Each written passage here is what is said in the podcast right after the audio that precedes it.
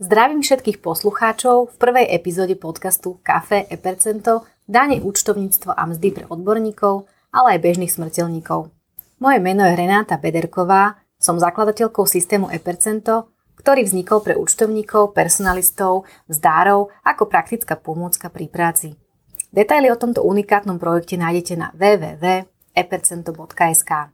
Dnes som si na diskusiu pozvala odborníčku Luciu Jeleníkovú, daňovú poradkyňu a zároveň účtovničku s dlhoročnými skúsenosťami. Vítam ťa, Lucka, v dnešnej prvej epizóde a som rada, že si si našla čas a prišla na kus reči na tému SZČO, teda samostatne zárobkovo činné osoby. Ahoj Renatka, ďakujem za pozvanie, je v veľmi príjemnom prostredí. Dúfam, že do diskusie užitočne prispiejem svojimi vedomosťami a skúsenosťami. Luci, keď sa povie SZČO, ktorá profesia ti ako prvá nápadne? Máš vo svojom okolí veľa ľudí, ktorí podnikajú ako sa začalo teda na základe živnostenského alebo iného ako živnostenského oprávnenia? Obvykle sa pojem SZČO spája s, s profesiami, ktoré sú remeselné, ako napríklad murár, taxikár, ale aj s profesiami, ktoré sú pre nás, pre ženy veľmi užitočné, ako je kaderníčka, kozmetička a podobne. Áno, mám aj živnostníkov, a teda ktorí si zvolili túto formu podnikania a sú a zároveň aj zamestnávateľmi a aj platiteľmi dane z pridanej hodnoty. Hm. V dnešnej dobe je založenie živnosti oveľa ľahšie. Dá sa podať na elektronicky a všetko je možné vybaviť tak povediať na jednom mieste. Volá sa to jednotné kontaktné miesto kde môžem vybaviť ohlásenie živnosti, ukončenie podnikania a taktiež sa prihlásiť do systému povinného zdravotného poistenia vítaš to ako významný posun vo vybavení živnostenského oprávnenia oproti minulosti? Ale áno, ak príde za mnou klient, ktorý požaduje takúto službu, tak sa to všetko dá veľmi rýchlo uskutočniť a treba k tomu len jedno splnomocnenie, ktoré dokonca už v súčasnej dobe nemusí byť ani úradne overené. Máš pravdu aj v tom, keď hovoríš, že je to zjednodušenie. Kedy si bolo napríklad na vybavenie všetkých týchto povolení, oprávnení, potvrdení potrebný možno aj týždeň. Dnes sa to dá na tom jednotnom kontaktnom mieste veľmi jednoducho urobiť prostredníctvom formulára, ktorý, má, ktorý ťa presne naviguje, čo kde máš ako zakliknúť a vlastne čo v tom formulári požaduješ. Čo vnímam trošku ako negatívum, je, že ak sa do toho pustí ten živnostník sám, niekedy môže stroskotať, nazvieme to tak, na tých odborných pojmoch, na terminológii, ktoré ani nemusí veľmi rozumieť. Prípadne uh, sa nezorientuje v tých poličkách, ktoré, ako sme povedali pred chvíľkou, musí zakliknúť, aby sa mu to zjednodušilo a naopak uh, sa mu to stiaží tým, že bude musieť následne ďalej všetko vybavovať osobne. Áno, máš pravdu, je to veľa jednoduchšie. Ja sama si pamätám, keď som si vybavovala vlastnú živnosť, musela som si všetko fyzicky vybehať, ísť najprv na obvodný úrad v Bratislave, potom na zdravotnú poisťovňu a následne teda po dosiahnutí obratu aj na sociálnu poisťovňu. Čiže bolo tam niekoľko krokov, ktoré musela som vlastne vytvoriť alebo urobiť, aby som sa mohla zaregistrovať. Áno, oproti minulosti je to citeľný pokrok, ale ako som už spomenula, prekážku vidím trošku v tom, v tej IT zdatnosti, nazvem to, mm-hmm. pretože na, na spojaznenie alebo sfunkčnenie portálu Slovensko.sk, cez ktorý sa táto služba dá zrealizovať, je potrebných veľa úkonov a veľa mm-hmm. inštalácií do počítača. Áno. SZČ versus zamestnanec. Tu je jeden alebo niekoľko rozdielov ktorý napríklad vnímam ja, že zamestnanec má presne dohodnutú pracovnú dobu so zamestnávateľom, ktorú si učil v pracovnej zmluve.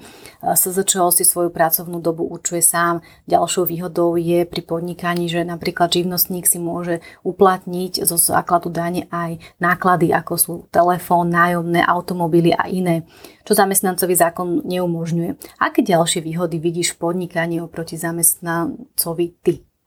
Uh, áno, väčšinou osoby, ktoré teda prídu za mnou a zvolia si túto formu podnikania, oceňujú takú tú slobodu v rozhodovaní, slobodu v tom, ako si môžu regulovať svoj pracovný čas, svoj objem práce, takisto vedia si korigovať alebo regulovať to, čo si uplatnia vo svojich výdavkoch. Oceňujú napríklad aj pomernú jednoduchosť pri spracovaní daňového priznania v 90%.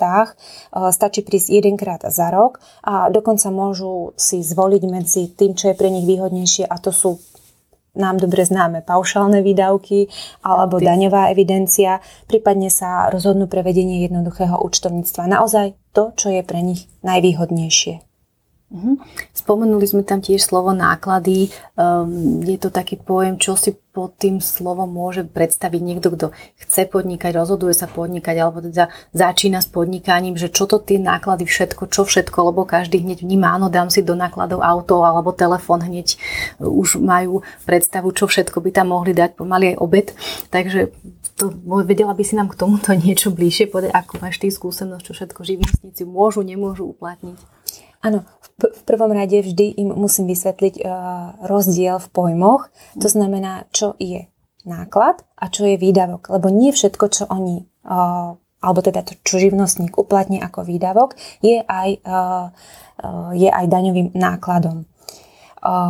Náklad, vysvetľujem, je vždy potom tá položka, ktorá sa odpočítava od ich zdaniteľného príjmu a znižuje základ dane, z ktorého sa tá konečná daň na zaplatenie vypočítava. Pojem náklad e, ako taký upravuje zákon o daní z príjmov a ten je často pre svoju odbornú terminológiu pre živnostníkov, dá sa povedať, nezrozumiteľný. Základná definícia výdavku, ktorú my poznáme a ktorú my používame, znie, že je to výdavok na dosiahnutie, zabezpečenie a udržanie zdaniteľných príjmov. V preklade im to vysvetľujem tak, že e, výdavok zdaniteľný vždy musí súvisieť so zdaniteľným príjmom. To znamená, musím prvom rade vedieť, čo robím a aký výdavok sa mi k tomu vzťahuje. To znamená, tak ako ty hovoríš, pokiaľ som taxikár, áno, môžem si dať do výdavkov aj to auto. Pokiaľ sedím na jednom mieste a vôbec nikde sa nehýbem, tak to auto je potom trošku diskutabilné, či ho používam len na prepravu do zamestnania alebo nie. Ďalej vysvetľujem, že výdavok musí byť preukázateľný to znamená, z tejto definície to uh, vyplýva, že každý jeden výdavok musím podložiť či už faktúrou, uh, dokladom z registračnej pokladne, zmluvou alebo akýmkoľvek iným dokladom, ktorý preukazuje, že to, čo som zaplatil, sa vzťahuje, zase sa vrátime k tomu základu, vzťahuje sa k môjmu zdaniteľnému príjmu. No a potom tretia vec, čo sa takisto s ňou stretávame, je preukaznosť daňového výdavku. To znamená v tom zmysle, že som ho naozaj zaplatil a k tomu teda nám slúžia bankové výpisy alebo už tie, ako sme spomenuli, doklady z registračnej pokladne, ktoré hovoria, že som niečo v hotovosti zaplatil. Pri vysvetľovaní tohto pojmu takisto ešte rozdebatovávame alebo rozpitvávame pojem z pohľadu daňovej uznateľnosti. To je nám veľmi dobre známa téma a v preklade to znamená, že ten daňový výdavok bude e, uznaný v nejakom rozsahu. Môže to byť 100%, akože celý, môže to byť e, v určitej časti. Zákon o daní z príjmov nám napríklad povoluje 80% e, uznateľnosť, ale môže sa stať aj to, že musím vysvetliť živnostníkovi, že tento výdavok nebude vôbec uznaný ako daňový výdavok. A to znamená, nezniží mu jeho základ dane. Uh-huh. A pri živnostníkoch ešte by sme mohli vlastne spomenúť, že to obdobie, kedy tento výdavok je uplatniteľné, vlastne je e, obdobie, kedy bol aj reálne zaplatený. To je trošku rozdiel medzi právnickými a fyzickými osobami, lebo niektorí aj majú pocit, že v prípade, že zaplatili predchádzajúci rok nejaký výdavok, tak by si ho chceli nasledujúci a podobne. Čiže tam ako keby nebola tá možná uh, zámena týchto jednotlivých rokov. Za určitých okolností je to možné, ale sú to také skôr, by som povedala, výnimočné mm-hmm. prípady, ale väčšinou sa im snažím vysvetliť, že máte ohraničené obdobie od do Vždy je to od 1.1. do 31.12. To znamená celý jeden kalendárny rok. Áno, ale musí byť ten výdavok takisto zaplatený, lebo niektorí by mali aj také zamysly, že by si jednoducho faktúru chceli uplatniť v prípade, aj keď ešte nebola zaplatená. A tam v tomto prípade živnostníkov to nie je možné. Stále počúvate podcast Cafe e Percento, dáne, účtovníctvo a mzdy pre odborníkov, ako aj bežných smrteľníkov. Viac informácií nájdete na www.epercento.sk. V súčasnosti nám zákon o daní z príjmov umožňuje viesť jednoduché účtovníctvo, platiť, uh, uplatniť preukázateľné daňové výdavky, prípadne uplatniť paušálne výdavky až do výšky 60% V prípade týchto 60% sú zahrnuté vlastne všetky výdavky, okrem zaplateného poistenia na zdravotné poistenie a sociálne poistenie. Vtedy si podnikateľ vedie evidenciu o príjmoch a výdavkoch v časovom slede, čiže vedie si evidenciu presne, ako sa bavili, od do. E, s akou alternatívou sa ty v praxi najviac stretávaš? Aká je podľa tvojho názoru najviac preferovaná alternatíva podnikateľmi? Určite sú to paušálne výdavky. Je to predsa len 60% e, zo zdaniteľného príjmu. Zjednodušene povedané, ku ktorým nepotrebujem vôbec nič. Je, je to proste paušálna položka, je uznateľná, obvykle sa nikdy nespochybňuje zo strany správcu dane. Tento paušál odporúčam aj živnostníkom, ktorí sa zameriavajú na poskytovanie tzv. služieb. Vtedy takýto živnostník obvykle nemá veľmi vysoké prevádzkové náklady. To znamená, má nejaký telefón, má nejaký internet, má nejaké kancelárske potreby, platí si poistné. Poistné musíme poznamenať, že sa pripočítava k týmto paušálnym výdavkom. Paušálne výdavky ho nezahrňajú. Keď zrátame tieto ich, nazvem to fixné mesačné výdavky, ktoré majú a porovnáme to so sumou, ktorú oni fakturujú mesačne, nedosahuje to obvykle tých 60%, preto je to pre nich výhodnejšie, pretože tá čiastka je vyššia. Pri živnostníkoch, e, ktorí vykonávajú už aj remeselné činnosti alebo poskytujú služby typu napríklad stravovanie, ubytovanie a podobne, tam už nám vstupujú e, do nákladov aj iné, okrem týchto službových nákladov, náklady na materiál, na suroviny, na tovary a v tomto prípade vždy urobíme porovnanie, kedy sa zjednodušene urobí daňová evidencia versus paušálne výdavky a v tomto prípade e, sa môže stať, že tá daňová evidencia a tie výdavky skutočne vynaložené sú vyššie ako 60% a vtedy je to pre daňovníka výhodnejšie. Veľmi málo daňovníkov si už v súčasnej dobe volí e, spôsob vedenia jednoduchého účtovníctva. Nelíši sa až tak veľmi od od, eh, od daňovej evidencie a to, čo je ako keby výhodou daňovej evidencie, je to, že nie som povinná viesť výkazy napríklad o príjmoch a výdavkoch, o majetku a záväzkoch, ktoré sú zase povinnou prílohou daňového priznania pri vedení jednoduchého účtovníctva. A rovno na rovinu si môžeme povedať, pokiaľ sa rozhodnem už pre vedenie jednoduchého účtovníctva, vstupuje mi vlastne do hry aj zákon o, o účtovníctve, kedy už tie pokuty zo zákona o účtovníctve sú niekedy vyššie, než sú samotné daňové pokuty, ktoré sú najväčším strašiakom v súčasnej dobe. Áno, presne tak. Ja mám takisto e, živnostníkov, ktorí väčšinu využívajú tieto paušálne výdavky my si aj tak vedieme takú podpornú našu evidenciu, čiže aj tak, čo poznám, alebo mám také známe, tak vedú jednoduché účtovníctvo, aby mali tú svoju evidenciu, ale na konci nakoniec podávajú daňové priznanie s paušálnymi výdavkami. Bola to aj taká úvaha, že by tieto paušálne výdavky e, boli zrušené, čož by toto množstvo živnostníkov, ktoré teda využívajú túto možnosť, e, zrazu teda mali oklieštený výber a zmenila by sa im teda tá situácia výrazne a museli by riešiť náklady iným spôsobom, tak ako doteraz nemuseli. Čo si ty o tom myslíš? Čo by to pre tých ľudí znamenalo? Ja si myslím, že zrušenie paušálnych výdavkov by bolo jednoznačne mínusom pre takýchto ľudí, alebo teda pre ľudí, ktorí si zvolili túto formu podnikania. Tak ako si spomenula, viedlo by to k tomu, že by sa zhľadúvali alebo zháňali bločky rôzneho charakteru, ktoré by e, sa silou, mocou, nazvem to, dávali do nákladov. To znamená, ten základ dane by sa znížil je tu riziko tých vyvolaných daňových kontrol. A neviem si zase predstaviť efektivitu týchto daňových kontrol, ten dostatok daňových kontrolorov, ktorí by boli nasadení a vlastne aj prínos pre štátny rozpočet, aký by to malo. Takže z môjho pohľadu zrušenie paušálnych výdavkov nevítam, je to, bol by to krok späť. Uh-huh. SZČ alebo živnostníci ešte majú aj možnosť, teda okrem keď by išiel aj podľa paušálnych výdavkov plus e, zdravotné a sociálne poistenie si uplatniť nezdaniteľnú časť. Tých nezdaniteľných častí máme niekoľko. Ale teda máme jednu, s ktorou sa stretávame aj bežne aj ako SZČ, aj ako zamestnanci a je to nezdaniteľná časť na daňovníka. Predpokladám, že aj u teba ju využívajú všetci a neviem, či sa stretávaš s tým, že či vedia, čo tento pojem znamená, alebo ja skôr sa stretávam s tým, že, že netuší nikto, čo tento pojem znamená, ale je to niečo z daní. niečo, čo si môžem odpočítať z daní. Tak ako máš skúsenosti s týmto? Podobne ako ty, tento pojem je známy viac zamestnancom naozaj ako živnostníkom. Zamestnancom minimálne z toho dôvodu, že každý mesiac dostanú svoju výplatnú pásku, a ktorú si podrobne preštudujú určite a určite si tam nájdu túto časť, e, teda túto položku, ktorá sa nazýva nezdaniteľná časť základu dane. Živnostníkom to vysvetľujem ako pojem, že je to taký, taký váš žolík, ktorého vytiahneme na záver daňového priznania, keď už e, odpočítame všetky výdavky, buď či už paušálne alebo skutočné a dostať, dopracujeme sa k čiastke, ktorá bude tvoriť základ dane. A toto je v podstate tá položka, ktorá je pevne určená. Každý rok štát vlastne vo svojom predpise určí výšku tejto položky a za určitých podmienok si ju môže ten živnostník uplatniť.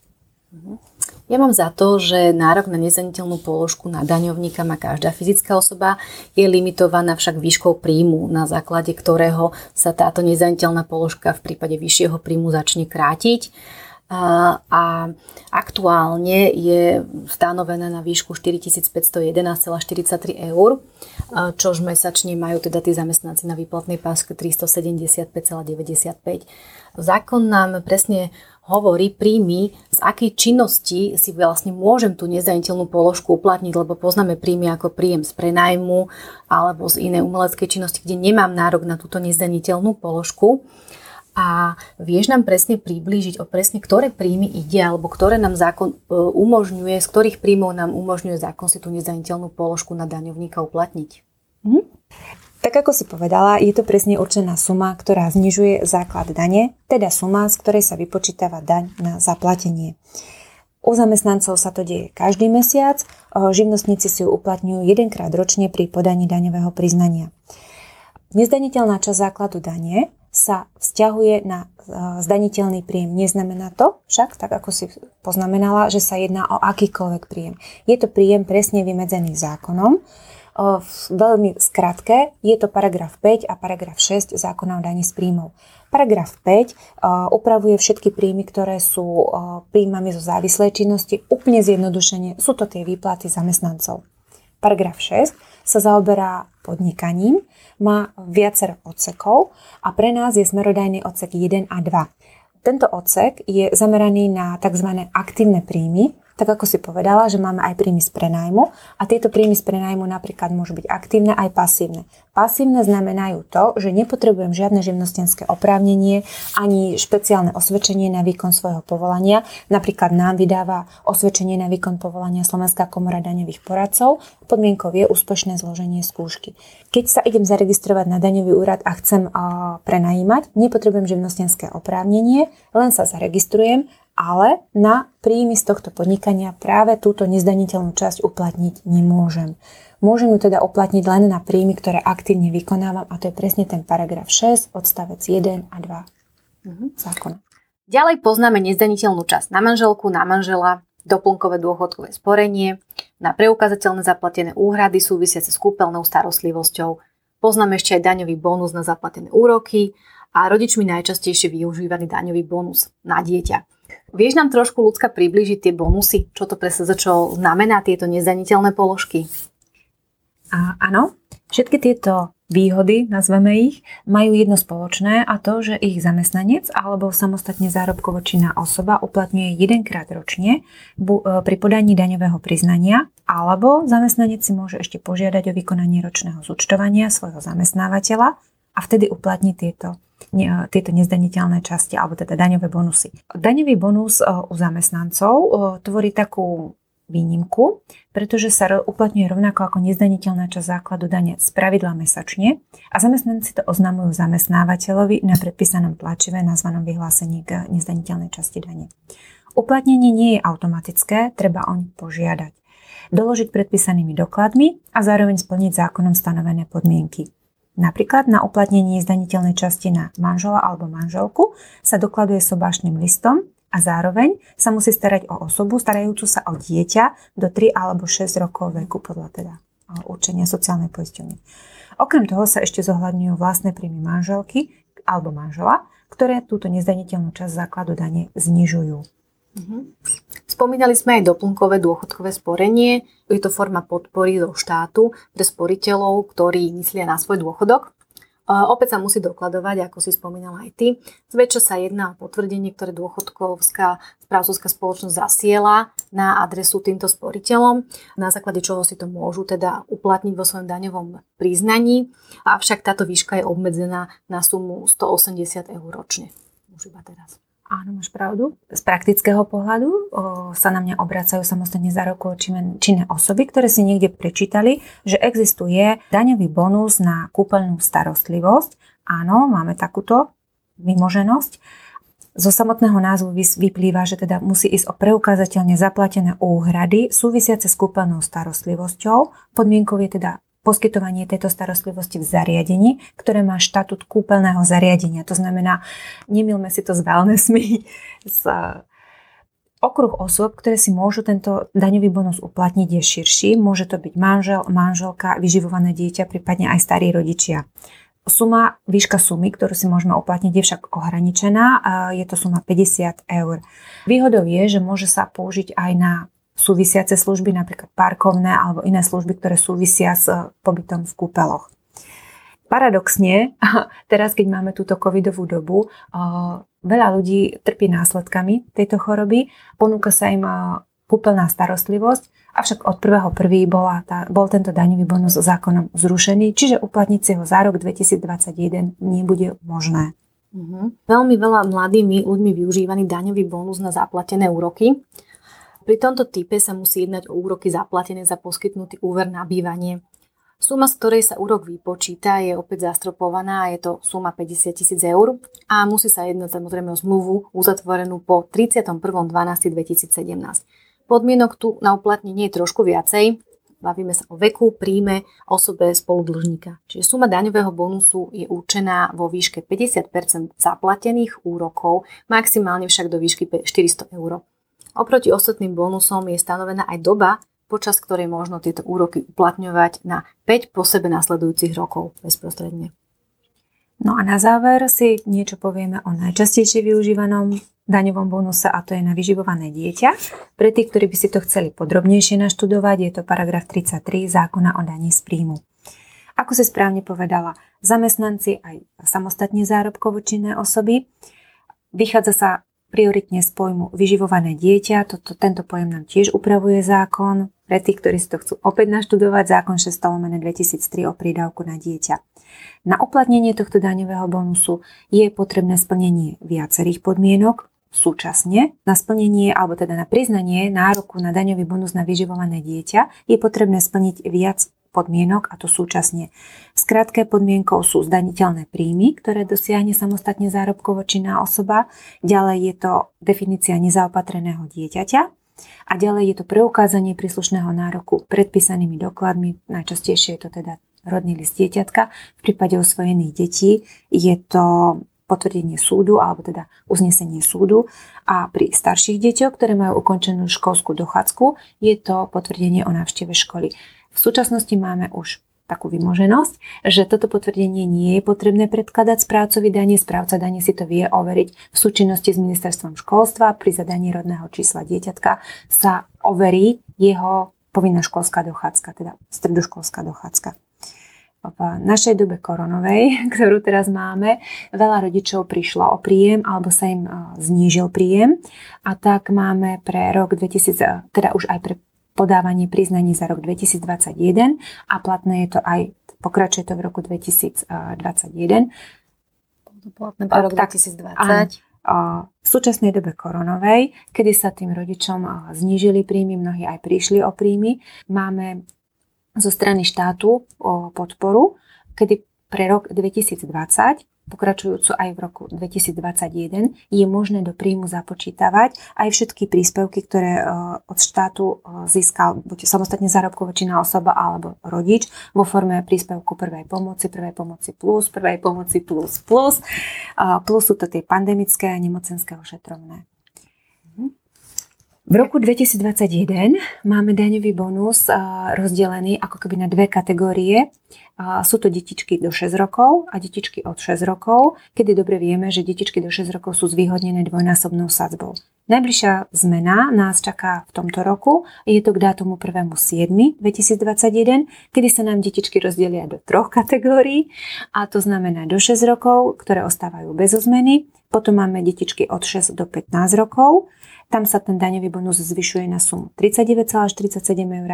No a potom sú to detičky od 15 rokov veku a tam nám ten daňový bonus ostáva v základnej výške. Doklady, ako sme už spomenuli, preukazujúce sú predpísané zákonom, čiže nie je to z toho pohľadu, že zamestnanci niekedy povedia, že, alebo sa začal povedia, že ich správca daní preháňa a musia doložiť tamto a, a taký doklad a onaký doklad. Je to predpísané zákonom, takže potrebné je splniť tieto podmienky. Mhm. Myslím, že to bolo z tých nezaniteľných položiek a daňových bonusov všetko. Mojím hostom dnes bola Lucka Jeleníková. Lucka, veľmi pekne ti ďakujem za rozhovor a teším sa na budúce. Ďakujem za pozvanie. Tento podcast pripravujeme ako podporu k systému ePercento. Ide o praktickú unikátnu pomôcku pre firmy a účtovníkov. Viac informácií nájdete na www.epercento.sk. Od mikrofónu zdraví Renata Bederková